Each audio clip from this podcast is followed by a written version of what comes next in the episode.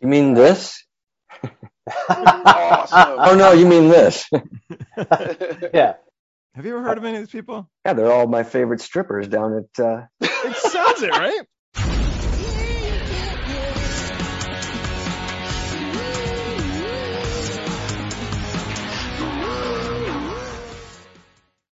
Hey, this is Party Like a Rockstar podcast, and I'm your host, Joel. Today's episode is brought to you by Misha's Kind Foods. They're an LA based small business making the world's finest non dairy cheese on the market today. They're lactose free, paleo, keto, kosher, parev, and 100% vegan. If you like what you see, check out the next video. If you like this video, please subscribe and like by clicking the little round button on the bottom right. To learn more about me or our other guests on the show, go to joelrody.com. You can follow us on Twitter, Instagram, or TikTok. The handle is Joel.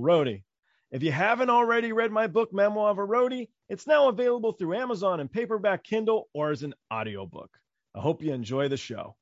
Today, I bring to you the Lickerish Quartet Eric Dover, Roger Manning, and Tim Smith. You may know them as being former members of the band Jellyfish. Eric Dover has also played with Slash's Snake Pit, Imperial Drag, Sextus, sorry, I messed up your band name, Sextus, and Alice Cooper. Roger Joseph Manning Jr. was also an Imperial Drag. He was in the band Moog Cookbook.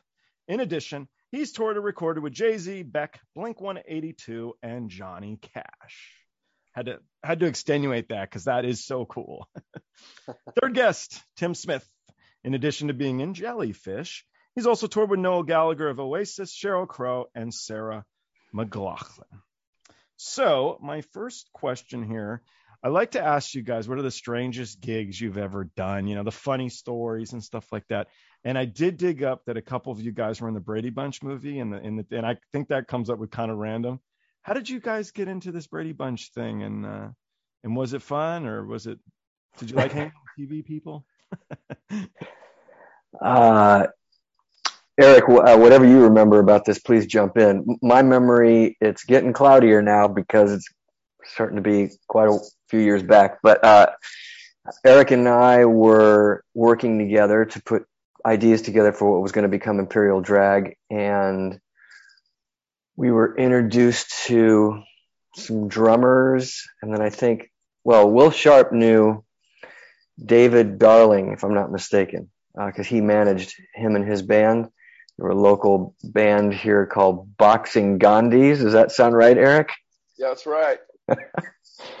and uh, David was a very successful musician around town, as, as was. His, Hold on. If you picked Boxing Gandhis, what were the outtakes that didn't quite make the, the cut for the name of the band? yeah, exactly. I don't. You'd have to ask David. I'm sure he's still around. Um, Boxing Gandhis. Okay, sorry. Um, he had his hand in so many different things around town, uh, and he was actually got the call to put the live background band together for Davy Jones's music scenes, performing scenes in the movie. And he knew Eric and I through our mutual management. got it. And I think he'd been a Jellyfish fan, so he knew who we were. So he completely uh, went out on a lark or whatever the phrase is, asked us to if we wanted to be in the backing band. Uh, it, it was just like a you know fun serendipitous thing and we jumped at the idea. I, the whole thing seemed so surreal to me anyway they're making some brady bunch movie. So like sure i'll go be a stand-in. Uh, i need the paycheck. Um, and uh, yeah that's how that happened. And it was just, it was a long you know they they it was shot uh, at taft high school where they which is in the valley. Um, and they had you know 300 extras and us all being shot on that day for the cafeteria rock concert and um, so you know when you're not shooting you just have to go into your compartment and be quiet and kill time Did Eric have? A, did you have your own dressing room, Eric?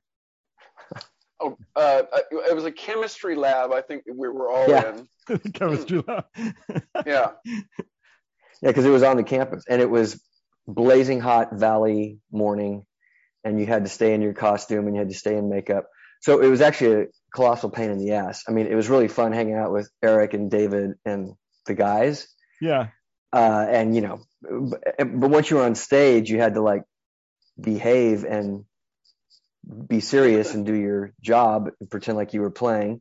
Yeah. Um, and Davy Jones was there, so that was kind of fun to see him. Uh, but there were there were I don't think there were any other uh, actors or actresses. Maybe the woman that played Marcia, Ben Stiller's wife. Blah blah blah. Anyway, I'm thankful for that crazy pop culture Indeed. moment. So I did reach out to Dizzy Reed today, good buddy, and I said, "What can you tell me about Eric so I can pick on him?" So he oh shit. please just tell him that I miss playing with him and hanging with him.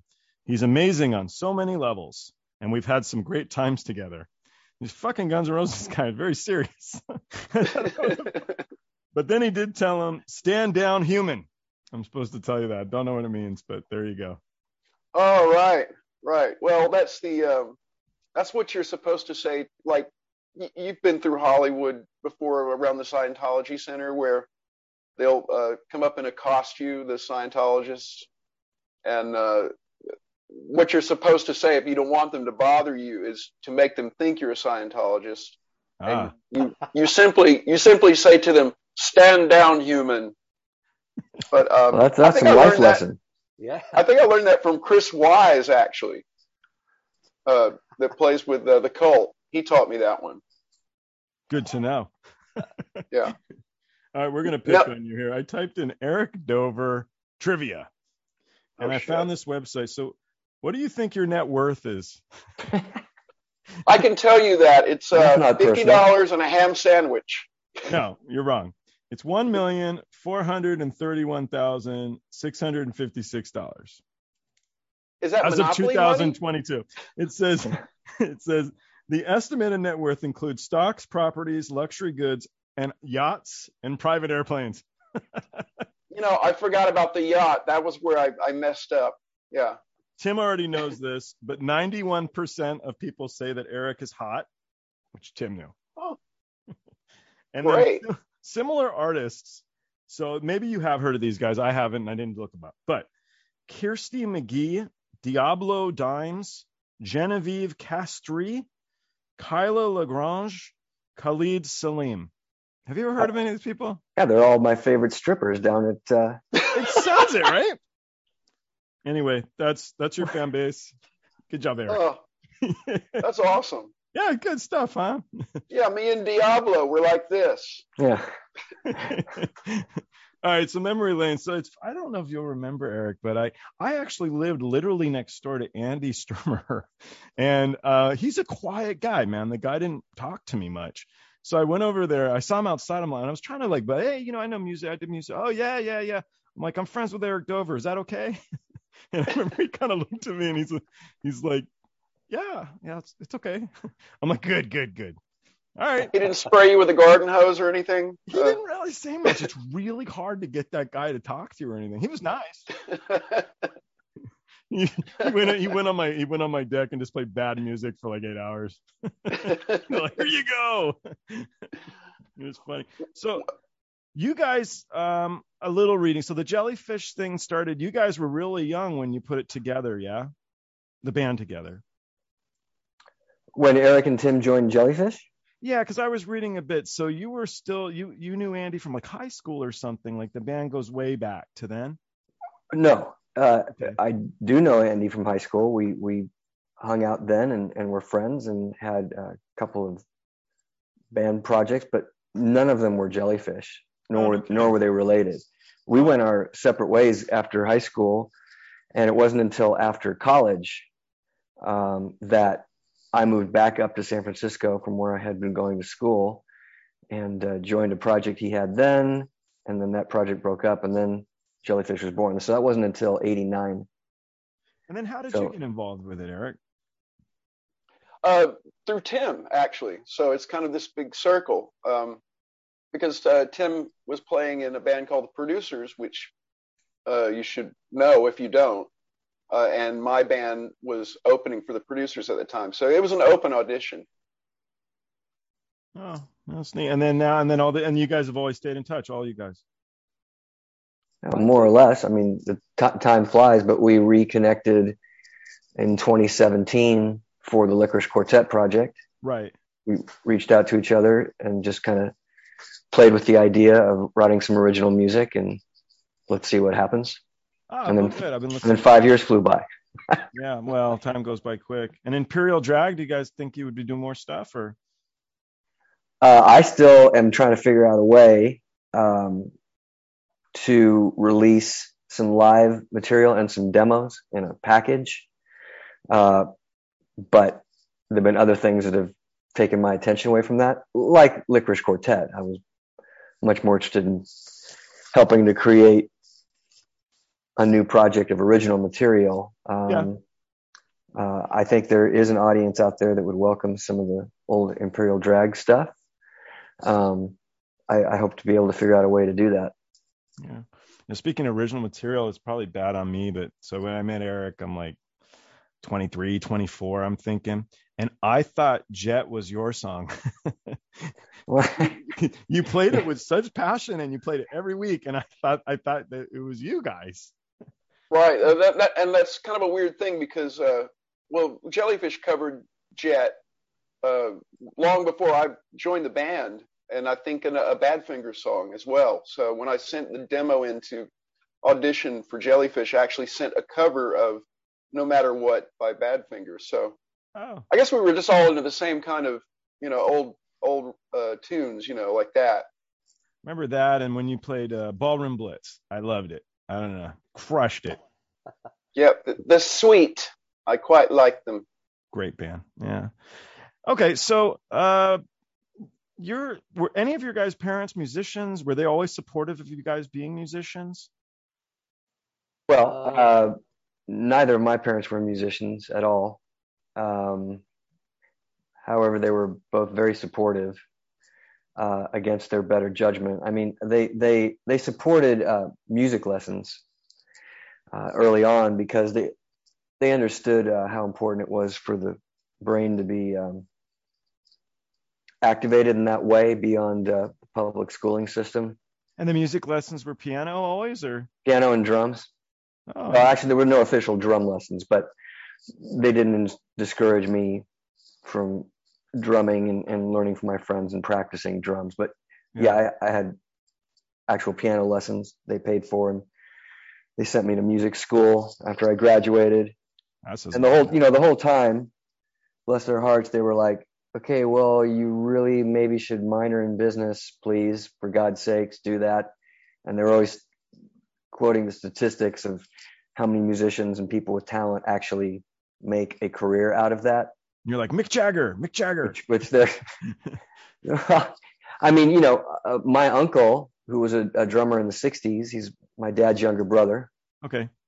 Um, that's what he started out doing and providing for his family and and uh, here in Los Angeles. And you know, I know he had a blast. I've talked to him about it many times, and he was he was smack dab in the epicenter of the Sunset Strip scene in the mid to late '60s with the Doors and Love and uh, Iron Butterfly and all those Los Angeles bands. Uh, he was in a band called Davie Allan and the Arrows, but parlaying all of that into um, providing for his family proved to be very challenging. And ultimately him and his wife split and um, you know but he played in vegas bands and and so forth into his 30s the point is is that from my parents perspective you know it was a challenging and troubled life that created uh, unnecessary stress and ultimately he couldn't make it work. And then every time i talked to my uncle he was like yeah man those were the best years of my life. Like i wouldn't have traded that for anything. He goes i had a blast. Are you he goes are you kidding? To be a part of that world and to like you know be a fly on the wall and, and be active in it in some way and and uh, yeah. he goes i wouldn't have traded it for anything. But you know i mean thankfully i had a lot of my dad's practical side that would balance my um, fantastical uh, ideological musician artist side. So while I don't claim to be a, a master of finances by any stretch of the imagination, um, I've never had a problem making sure that stuff that I was getting involved in had either p- the potential for commerce um, or was already established in some kind of business model. Um, from jellyfish to lickerish quartet and everything in between, I always believed our musical offerings were um, had the ability to uh, relate to a wide variety of people in their in their sing along, you know, aspect. Sure. Um, now, actually making that happen through the business model and the record companies, and, and then what it's become today through files in the Spotify world, et cetera, et cetera. That's a different story. Crazy, I, you know, yeah. I, I can't, right? I don't, I don't, nobody can master that. But Yeah. I felt that I had a, enough of a, in other words, I didn't feel any of these projects were so highfalutin uh, underground art, uh, conceptual art that they were going to uh, outright alienate um, vast swaths of, of generic pop culture. So I mean, because you know we were spoiled. We all of our heroes were the Police and Peter Gabriel and Talking Heads and uh, all these conceptual art rock pop bands that that were really great song craftsmen. And Are you English, Tim? Hold on. Yeah. I think I heard Tim say. that? Are you English, Tim? I think I heard you say something briefly in the beginning. No, I'm not. I'm married to an English person. Oh, there you go. Uh, Because all the bands you just said were English, so I was going to make English joke, but forget it. We'll just skip that.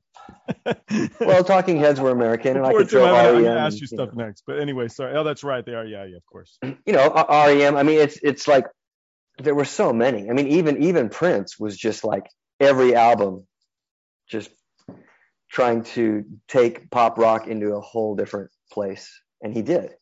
Oh, uh. But there was enough uh, hooky, catchy, dancey elements to it that it always had the potential. He he finally cracked it on his third record. You know, to connect with a large population. So yeah, but it's a delicate dance because you have you can't you have to be true ideally to what you want to do and what you want to say Yeah. but I, I always felt that there were enough elements that were relatable to a, a larger group of people and and various age groups and generations that's cool. Were your parents still around? And if they are still around, didn't mean to rude, but when you were, did you record with uh, Johnny Cash, or you toured with them or what did you do with Johnny Cash? uh, well thanks to rick rubin who basically revived his career and did i believe what four projects with him of recordings did a lot of covers uh, I got asked to play keyboards on a portion of those recordings. Um, and it was just me and Rick and the engineer. Uh, Oh. Johnny was never there. I think he was barely hanging on back home. Yeah. Uh, but it was amazing to be brought into those recordings and just hear like an acoustic guitar and his voice. oh yeah. It was just it was just weird and really cool and uh, kind of a pinch me moment. Yeah, it is. What about you, Tim? Were your parents supportive of uh, you going into music? Right back. Yeah, they were. They were. Um, gosh, I, I I had some cousins who were a bit older than me that were kind of hippies in the '60s and stuff, and I had their guitars after they uh, were older. So I remember waiting and getting my first electric guitar from my mom's uh, older sister's kids and stuff. But yeah, you know, they had a piano and a guitar, and and, and I played in the school bands and stuff. But yeah, they were very successfully uh, supportive.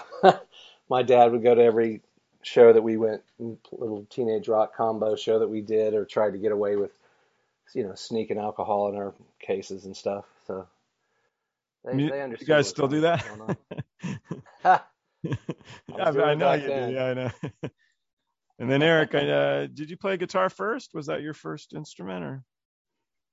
Uh, yes. Well, pots and if you don't count pots and pans, right? But um, my mom had a. Um, we lived in Nashville when I was six. Actually, lived just down the road from Johnny Cash's house. Oh, So we took uh, like my grandparents came to visit us once, and we went to Johnny's house, and he had a guard shack, and my grandfather talked to the guard for a while about Johnny, and he was like so stoked about it. But this uh, DJ in Nashville had given my mother a guitar because he had a crush on her, and that was sitting around the house for years. And then uh, I think when I was about 11, we had some like hippies come live with us because my folks were splitting up, and the uh, the guy just smoked pot all day and like played Stairway to Heaven, and I kind of learned my first chords from him, basically. that's a hell of a guitar teacher. Was the guitar your mom got? Was it um, an electric one? No, it was an acoustic. It was a Stella, if you Mhm. remember those, kind of off-brand. But I, I wish I had that guitar still. It it wasn't very expensive, but uh, you know, just for the um, just for the memories of it. But how long did it take? I guess all you guys. How long did it take you to think that you were actually good at it? What time's well, it now? yeah, uh, you must have known early on. That's a good one. yeah. I mean, I, I agree with Eric uh, to a degree. I mean, if you're constantly trying to up the ante for yourself, personal best, all that stuff, it's it doesn't end. Um, you know, I mean, uh, uh, I did a, can, um, I did more lead vocals on the Lickerish Quartet stuff than I have in any combo group that I've been with. I shared in the lead vocal duties, and um, man, to get myself to sing up there with Tim and Eric and do like a killer lead vocal that held the song, not just like, well, that's as good as I can do, and, and that's pretty good for me. It's like, well, great, but it's got to like be the focal point and you know lead the tune. Um, I mean, these guys don't even know how long I spent on some of my lead vocals, just over and over again. That sucks. Do it again. Blah blah blah and some days you just have to stop because your voice isn't cooperating or you've worn it out. And, but I, I welcomed that challenge. It was good. It's great for me to practice doing that. And I, yeah. I'm in some ways I'm singing better now than I ever did and ever in Jellyfish, even though I'm in my 50s. And so you keep pushing yourself. But I remember uh, I was in college practicing very seriously to be a you know uh, music performer uh, in a lot of like jazz area with with keyboard and keyboard oriented, but performance. Mm-hmm. Um, it, it I loved playing other people's songs, especially when I thought they were cool and jamming over them. Um, but it never occurred to me to write my own. And I had actually been uh, corresponding with Andy because I was in Los Angeles and he was in San Francisco working on his projects. We'd make mixtapes for each other, and he had started trying to write original ideas, which is super weird for any drummer to like one day pick up a guitar and go, I want to do this, let alone sing them. And I couldn't figure out why he was like not showing off his drum abilities and why he was sending me song things that he was working on. And I thought they were cool, but I was like, wow, that's weird. And it just kept, it just kept uh, inspiring me to try that, uh, which I did. And then it was like, this whole world opened up of freedom because now suddenly I could create chord progressions and melodies sent against them. I wasn't interested in lyrics. I admired quality lyric writing and I had lyrics I preferred mm-hmm. and those that, that didn't inspire me, mm-hmm. but that did not inspire me to do it. I had, I had no interest in writing lyrics. Mm-hmm. I was like, oh, that's cool. That's not, but I don't want to do that. But I did want to figure out that magic that happens when melodies and chords combine and make a person feel a certain way, meaning how they would make me feel. I mean, it's this weird masturbatory activity that then, if you pull it off, a whole bunch of people can like share in the in the pleasure, so to speak. Eric, keep I mean, your hands on top of the super desk. Super weird. Yeah. I don't know. He cracked an adult joke. oh, I'm sorry. um, so all, all that is to say, I stopped practicing yeah. my, my jazz chords and scales uh, because I was so frustrated that I couldn't write a good song idea. I thought it was going to be fairly easy, and it was just crash and burn, crash. It was horrible. It was it was a very lonely experience that I would complain to my college roommates about who weren't musicians, and they were very sweet and humored me. Was like, okay, we don't really care. um, and and then and then uh, three years later, I wrote the core of the song that was going to become uh, "Bye Bye Bye" on Spilt Milk. Okay. And that was the first idea that I'd come up with. I was like, "Hey, I think there's something there," and I, I'm so confident that there's something there. I'll play it for Andy. I'll play it for my girlfriend. I'll I'll play it for my mom, and I really don't care if they like it or not because I liked it. And yeah. that that was a new, weird feeling. Yeah, I could I could stand by an original piece of art and um, I wanted more of that feeling, and it was very clear that the only way I was going to get better at that is just you have to go to the gym and keep doing it. So Did my, you ever listen to the opening of this podcast? Have I? Uh, no, sorry. Little known fact, it's actually Eric. oh, from, from what a Sextus song? No, it's a song that I dragged Eric onto doing with me, and we made it fun. It was a song for a movie called The Gay Bed and Breakfast of Terror. And so we wrote the theme song for this film, and then they got we got fired because they hated my lyrics. I thought it was funny. They did not think so, and um, and so we didn't we weren't able to use our song. and so the intro is uh, is actually Eric playing. How about your podcast was? Yeah.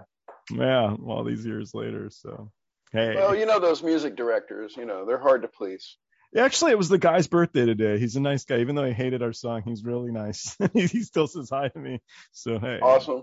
Yeah, kind of funny coincidence. I don't know. So when I was putting this together, uh, a lot of my friends have kids now, and my friend's daughter's in fifth grade. She was with some of her little friends. They were excited about this podcast thing, and uh, they said to me, "You should ask every guest when they first felt famous." So I ask each of you guys, when did you first feel famous? Now, if fame is not the answer you uh, would choose for yourself because you don't think you're famous, I'm just saying maybe you do, maybe you don't. Where's a kernel in your career is a moment in time that you would say is worth relating that made you proud of where you are today or who you are today? It's the hardest question from this little kid, and I've had the most amazing answers. Yeah. From literal answers of fame to very random little anecdotes They're awesome. Yeah, just really neat stuff. So Kids will do that. yeah, it's good stuff. So what would each of you think Oh, would be a good moment? I've been hogging up the airtime. I'll go last. then we'll pick on Tim. Poor Tim. Um, gosh, man, that's uh it's hard to say. I don't know what fame, what you know, fame. I've been able to play with a lot of artists, um, and getting to hang out with other art. You know, I think I felt that when I was playing with Sheryl Crow and we opened for the Rolling Stones and we're just kind of hanging out with the Rolling Stones. Something about that, and talking about music. Like they clear the room of all the punters in the backstage area because we finished our set. They're about to go on. They just come in and play pool or snooker or whatever they do, and uh, they let us stay there. And it just, um, you know, having Ron Wood come and bum a cigarette from you, it sounds silly, but you just felt. I just felt like, well, I guess I've done something to get to this point that allows me this time, you know. And we were Yeah. talking about things, you know, like as guitar players, not just so how's it going, Mister Rolling Stone, you know, was never like that. And I think that's when I finally just was like, well, I think I'm doing okay, you know. Yeah, That's mine. oh, that's a cool one. Hey Tim, do you play snooker at all? No, I, I've I've I watched those guys do it, I- and I think the table's actually bigger than a normal pool table. Yeah, and it So has the when- things in the middle, right? The wood Yeah. things. or something. You line them up differently. I've I've ha- I've asked people about can't you play it on a regular table, and they're like, well, you can, but it's not really the same angles and blah blah blah. But I don't know. Right, such a different game. Yeah, yeah. You know how to play, Eric? Uh, it's funny because in the last three days I've developed some kind of interest that I want to play snooker and I also want to learn how to play nine ball, which is a bit of a different kind of uh, pool game. So just to have something to do, you know. Yeah. what do you? But at the moment, you're stuck in bumper pool in your room. There is that what's happening? Uh, well, yeah, pocket pool, really. Pocket pool. Hey. Remember caroms? A little carom board in uh, elementary school Yeah. where you, you click. Yeah. Yeah, well, I don't have space for a pinball machine either, so. I still have my pinball machine. I love my pinball machine. What do you have, the Ted Nugent one? Oh, I have. I wish. War. War. I wanted a Guns N' Roses one. And um, actually, so I was an art dealer for a lot of years, and I was at an auction, and they had the toppers, which is the plastic piece that goes on top of pinball machines, and they disappear a lot of the time because they're just flimsy. And they had a whole box of Guns N' Roses toppers, and I knew what they were. So I bought the box, which I think had six of them in there, and I sold them for like five, six hundred dollars each. And I was Woo! like, oh, I'm doing this, and then I started selling art, and it all built from this box of plastic Guns N' Roses. Wow. Yeah. Well, I had seen them in the storage, so I knew what they were, and, and Right. it was random that I ran into them. So funny things work out. I don't know. Totally. Well, isn't Slash uh, developing, working, developing pinball machines, I think, in Chicago? So he has a whole. Well, you might know he has a whole room of them, And then he he did design the guns one, of the first one. There's another one I saw recently that was a slash one that I'd never seen before. So maybe that's newish that he did. I'm not sure, but I know he's nuts on them. He loves them. So I Oh, just yeah. have the one. It's good enough for me, but they're fun. We played a lot of pinball. Yeah. did you record up at his house ever? Uh, the one on up on like uh, Wonderland around there. Oh, the one. Okay. That's I the old I almost rented the Wonderland Murder House. Ah, I walked through it, but it didn't work out. But I was gonna rent that house. Yeah. Slash had a house on Sunset Plaza Okay. uh, for a while. When I mean, when we were working together, at least. Um, and he had his uh, he had about four or five pinball machines. He had Captain Fantastic, Oh yeah, that's good. uh, Guns and Roses, uh, and a pet cougar. So yeah, we talked about the cougar on uh, the one with Dizzy. It was uh, what was the cougar's name? uh, Curtis, I think. I think it is Curtis. Wow. Yeah. Dizzy threw his back out because the cougar jumped on his back. What? That'll happen. That will happen. that will happen. That was one of the stories he let me keep. I had to cut a bunch of his stories out because he was like, "Why are you bringing this up?" And I'm like, "Because it's a great story." He's like, "Cut it." you know, I will tell you, this is years ago. I was talking to him, and I, I asked him, "So, who's the most talented guy you ever worked with?"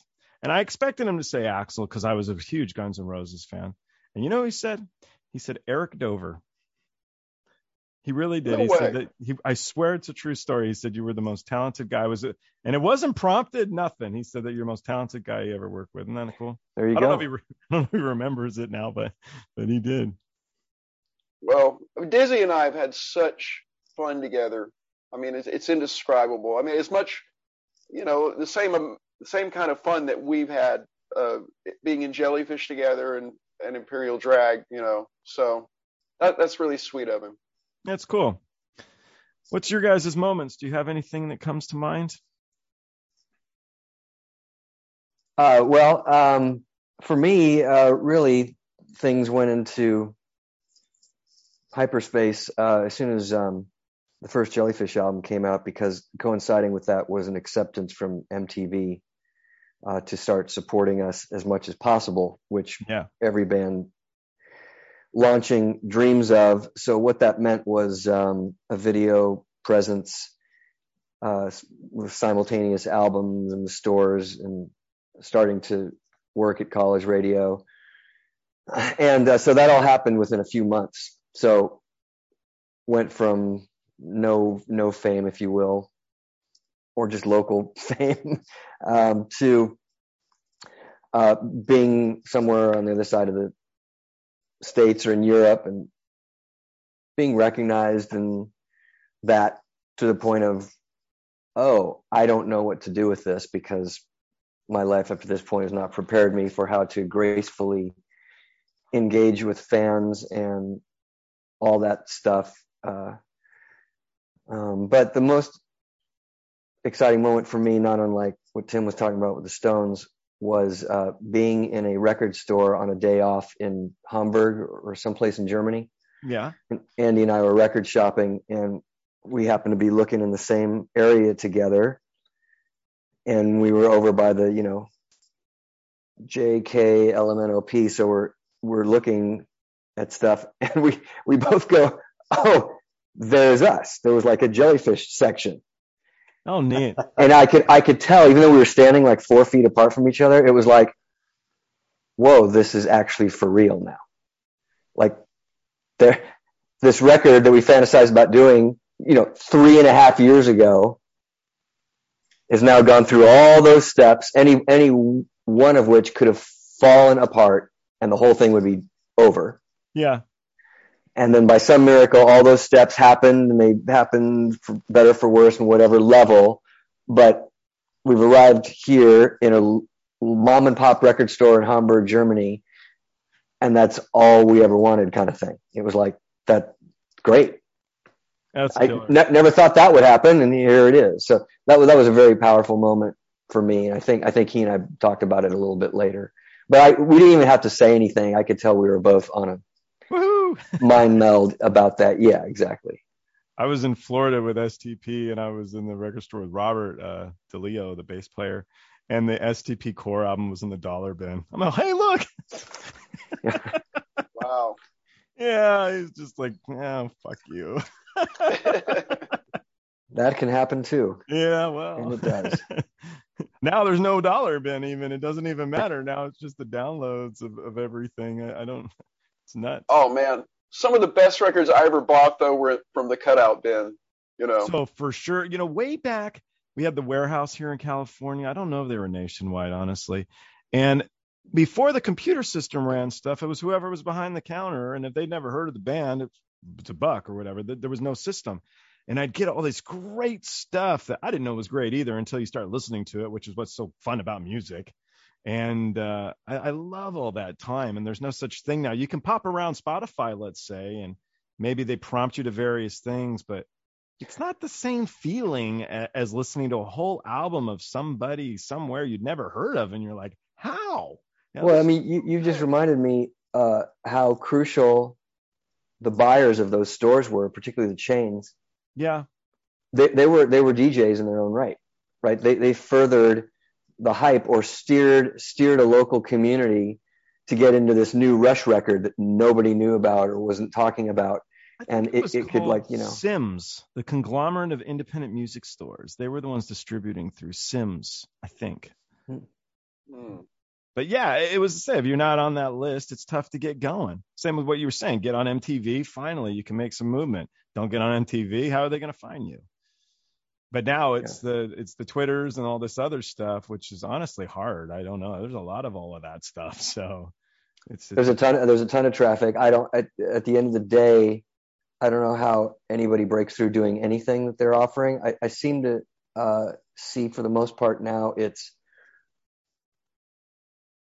well, what starts happening, you start centralizing and reducing everything to the lowest common denominator. So uh, a fashion person does well with her clothing line, not so much because of the clothes, but her fans, like an actress, aspire to her. Oh, we like the way she looks we yeah. wish we could be her. Yeah. Which is which is how act, often acting careers take off for men or women. It's not so much they're a good or bad actor. It's it's the mass portion of the population identify with them, aspire to be them, see themselves in them, um, and it goes from there. So I think that's how you, you have a lot. Might be guilty of, the same. You might have been on the music end of things, but it was the same. You're you're trying because of somebody who's you know better than you are you think when you're a kid maybe a- absolutely yeah. right i mean uh sure there may have been there may have been 30 bands i liked in a, in a, any given year but i related to a handful of those or the lead singer or the main songwriter or keyboard player for different reasons above the other ones yeah. yeah absolutely and i was like oh that's the model if you combine this dude, this dude, and this woman here, I want to be some version of this as a keyboard player. You know. Yeah. Were you a big Alice Cooper fan, Eric, before? I, have grown up with Alice Cooper since the time I could, you know, basically start spinning records, and it started mm-hmm. with um, the greatest hits record. Well, you had old, older brothers and sisters, right? You had an older sister. Older sister, yeah. So she brought home uh, Alice Cooper's greatest hits and Bad Company, Leader of the Pack in the oh, same yeah. day. And then we were all into our Elton John records. So Captain Fantastic was actually the first record that I LP that I ever bought.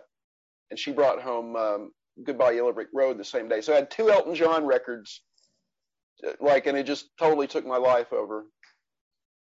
Mm-hmm. That in the movie version of Tommy not not not the original one, but the movie version. I I much prefer. Oh. I know it sounds horrible. Brian Kehew, don't kill me. you got a moment you want to share? You tell this little kid. A, a moment? Uh, yeah, uh, a moment that first comes to mind. Maybe we can say where you uh, you're proud of it of it happening in your career, made you feel good, you felt successful. Oh, uh, well, uh, actually joining Jellyfish was a huge, a huge deal for me. Um, I was I was so happy to be around uh, because when when that first record Belly Button came out, it was instantaneous. Literally every musician that I knew of that was worth their salt had Belly Button. Yeah. Uh, and I was one of them. I mean, I was uh, actually I was spinning Belly Button and Dear 23 by the Posies because uh, I you know love that record as well to this day. Um, and so there was a there was a lot of starch treatment that Jellyfish received uh, during our tenure. Um, playing on the Jools Holland show was a was a pretty big deal, and uh, meeting Leonard Cohen that was a huge deal. Oh yeah. Um, Where did you guys meet uh, Leonard Cohen? On, On- the Jools on the- Holland show. So yeah. he performed on it with you? Yeah, you know that show that he does where all the bands are set up in the room together and you're all playing and you're watching the other bands play. So his band was set up over here and we were over here. I can't remember who else was on the show. Do y'all remember who else was on that? Was it Aztec Camera? It might Uh, have been a Roddy Frame, maybe. Roddy Frame? I think you're right. I think you're right. Yeah. Yeah. I've done it with some other artists too. It's a it's a unique concept, but it's definitely it's weird to watch somebody like while you're trying to do your thing, watch uh, you know Leonard Cohen just standing there watching you. There's nothing. There's nothing uh, weird about that at all. What are some of the guys that have been at the, some of the shows you guys have done where uh, you're you're looking on and it's like, oh, there's Ringo Starr just watching me play. Oh, It's like well, Elton John. So I, I had uh, John Mahon on, and John has been with Elton John for a very, very, very long time. And his was Sting. He said he's like, Sting is literally standing right next to me, just staring at my percussion. you know? Wow. Yeah. Yeah, I've I've had Sting come to some shows with Sheryl Crow, and they worked together, and he's uh, he's a tough nut to crack. Especially, Yeah. I was playing bass at the time, and it's just like I don't know what's going to happen here. I think he talked to me about yoga more than bass, but uh, that was okay. yeah. It was, it was a little weird. Uh, well, thankfully, when Cheap Trick were at a Jellyfish show, the A and R person that invited them to see our show, this was in Rockville, Illinois. Thankfully, he was smart enough not to tell us they were going to be arriving before we went on stage, so we found out afterwards. Um, and we, but we did not meet them then, or it was later. No, we did. We did. It was just. It wasn't as we walked off stage. We hung out much later in the evening. Anyway, that's not important. Uh, and then when I played in Japan, doing some solo stuff um, with Eric Skodis, who used to be in Imperial Drag, he was drumming for me at the time, and Linus of Hollywood and Aaron Kaplan. They were they were the band. Um, again, thankfully, nobody told me the two brothers from Sparks, the Mael brothers, were watching from the side. I knew they were on the premises because they had a show later that night, and my so a couple of my friends were uh, playing in their touring band at the time. Yeah. But I, I had no idea that they were uh, watching any of the show, and I would have. I think my nerves might have crippled me if and gotten the best of me if I'd known that they were actually there Yeah. even though I couldn't see them. But I was glad that they saw what they did. I thought I had a generally good show. Yeah. Um, and certainly there were plenty of moments that were, you know, completely influenced by them. I hope they picked up on it with a sense of flattery. Yeah. That's what music's about. Were you intimidated at all when you first uh, started working with Slash, Eric, or no? I mean, you're a pretty amazing guitar player. I'm not going to take anything from you, but uh, Uh, well, it happened so fast. That was the beauty of it. Uh, and you really, I, I just uh, came out to LA to work with Roger, so we were very knee deep in in working on our songs at the time when uh, the Slash audition happened for me. And I think And- Roger, you're the one who told him to go do it, right?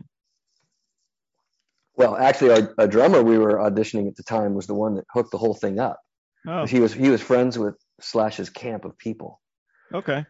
Oh, I absolutely encouraged uh, Eric to go do that uh, for many, many reasons. Um, Eric was making a huge sacrifice, uh, an investment, that's the word, uh, in his future by leaving his home in Alabama hmm and coming to California and camping out uh, at friend's house. He stayed at uh, my place briefly, off and on. Um, and it was not a quick process for he and I to put material together and demo it that we believed in, shopping to managers and labels and trying to get the Imperial Drag project off the ground. So uh, when that opportunity came along, I was like, oh my God, you know, not as only a golden opportunity for you, and clearly, you know, me and all these other people think you're the right man for the job. I mean, we didn't know what was going to happen. Uh, but um, I thought, just from a practical sense, uh, you know, get some money into your pocket uh, sure. if, if, you're going to relocate to California, because we seem to be getting serious about this band project. Um, and then, of course, you know, it was like it was supposed to be a limited time commitment that got elongated, that got elongated. So it was a double-edged sword. And Eric and I, you know, and, and the other guys in Imperial Drag, we all worked through this. But uh, you know, ultimately, I only view it as a positive, not a negative, except for the uh, conversation I had to have face to face with Slash on the phone. But what? I was like, "Give me my singer back, motherfucker." enough is enough. Yeah. Well, I mean, it, it, it, you know, I was pretty emotionally invested in uh, what we were doing.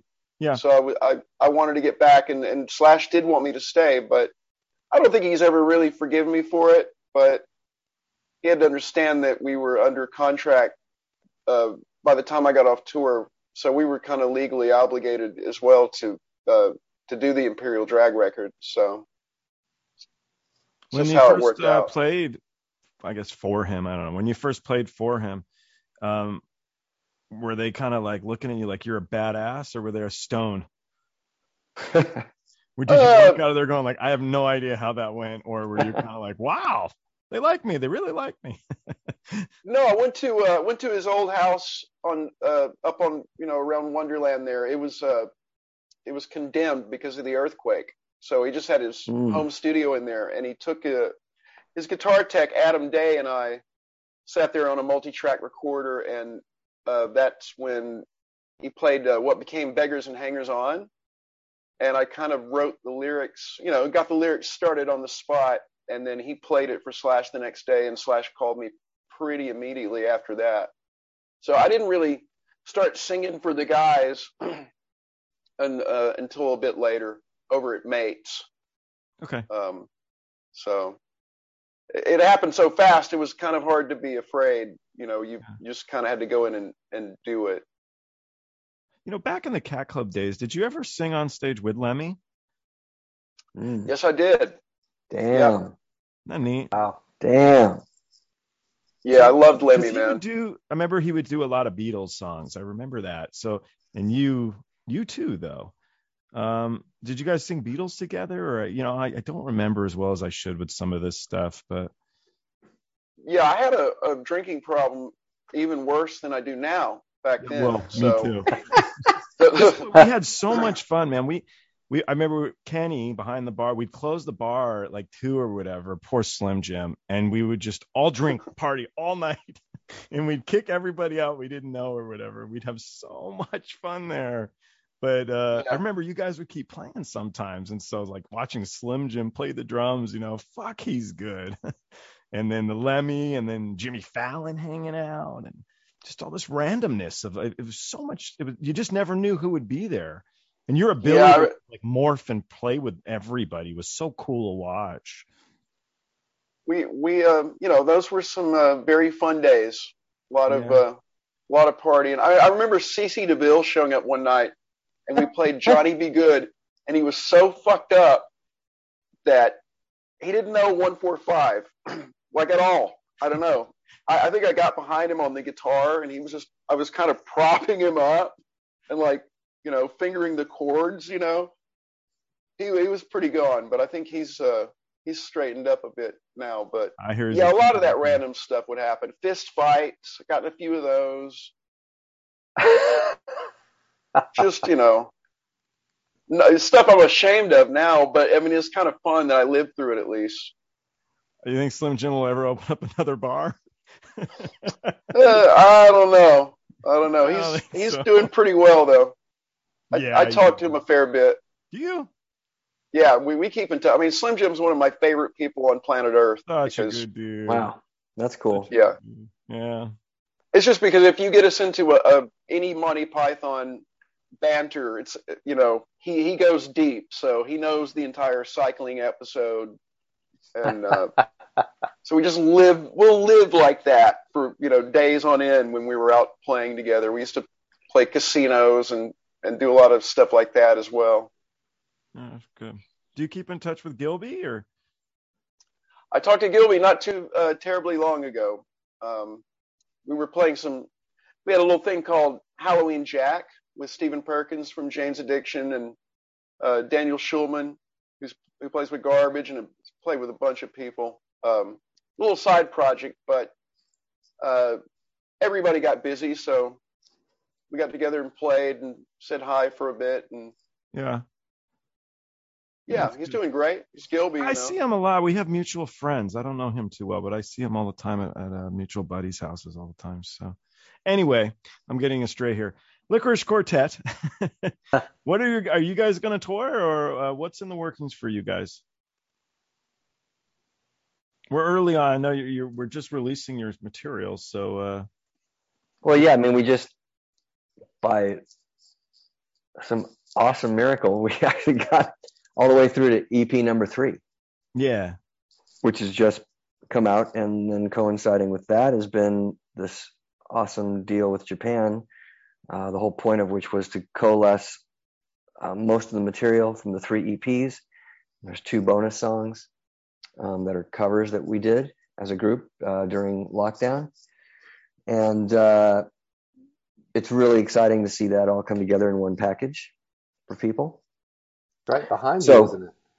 Go ahead. What? Did I see it sitting right behind you on your piano? Uh, you're correct. Here. Ah, yeah. Ah, product. I got the box of them, but I haven't. Uh, I haven't really scoped it out yet. You mean this? awesome. Oh no, you mean this? yeah. Very cool. See how nice that came out? Yeah, looks yeah. great. And this is the back. I mean, they did an incredible job on the packaging. Yeah. Do you guys know if you're going to do any shows? Are you guys out gigging right now, or?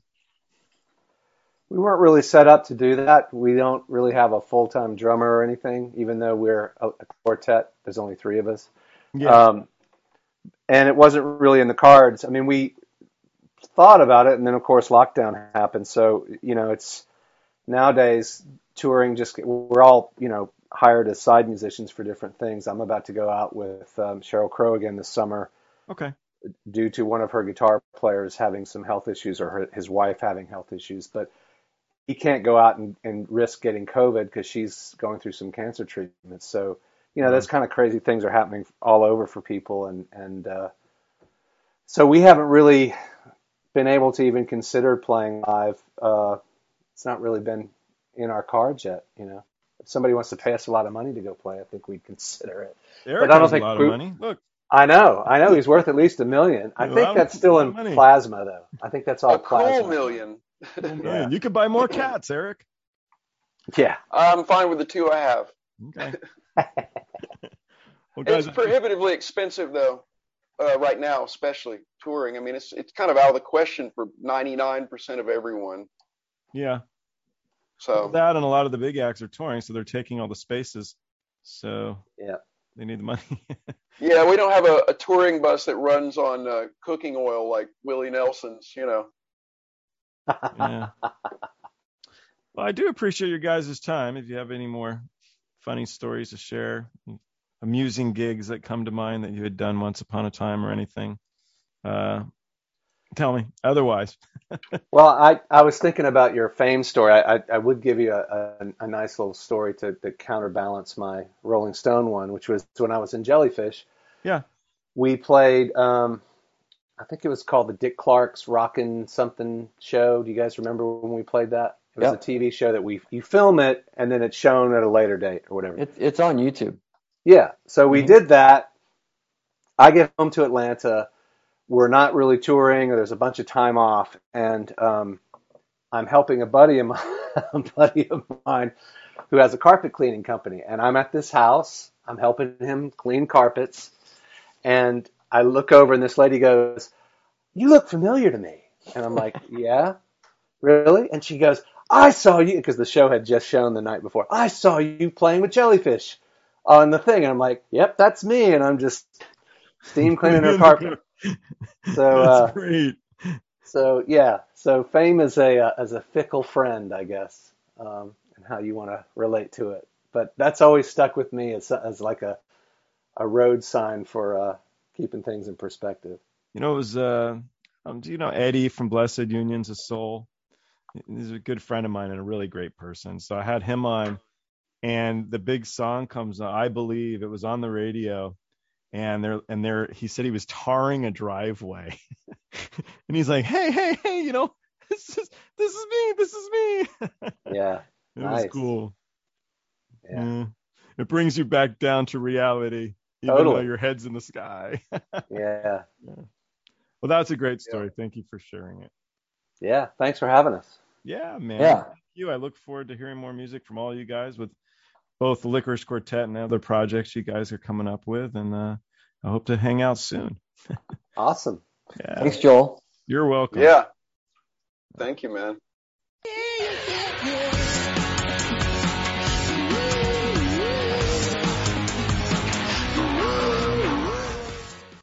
Thanks for watching. Don't forget to like and subscribe by clicking the round button on the bottom right. To learn more about me or the guests on the show, go to joelrody.com. You can follow us on Twitter, Instagram, or TikTok. The handle's Joel Rody. And don't forget, when you party like a rock star, don't be a dick.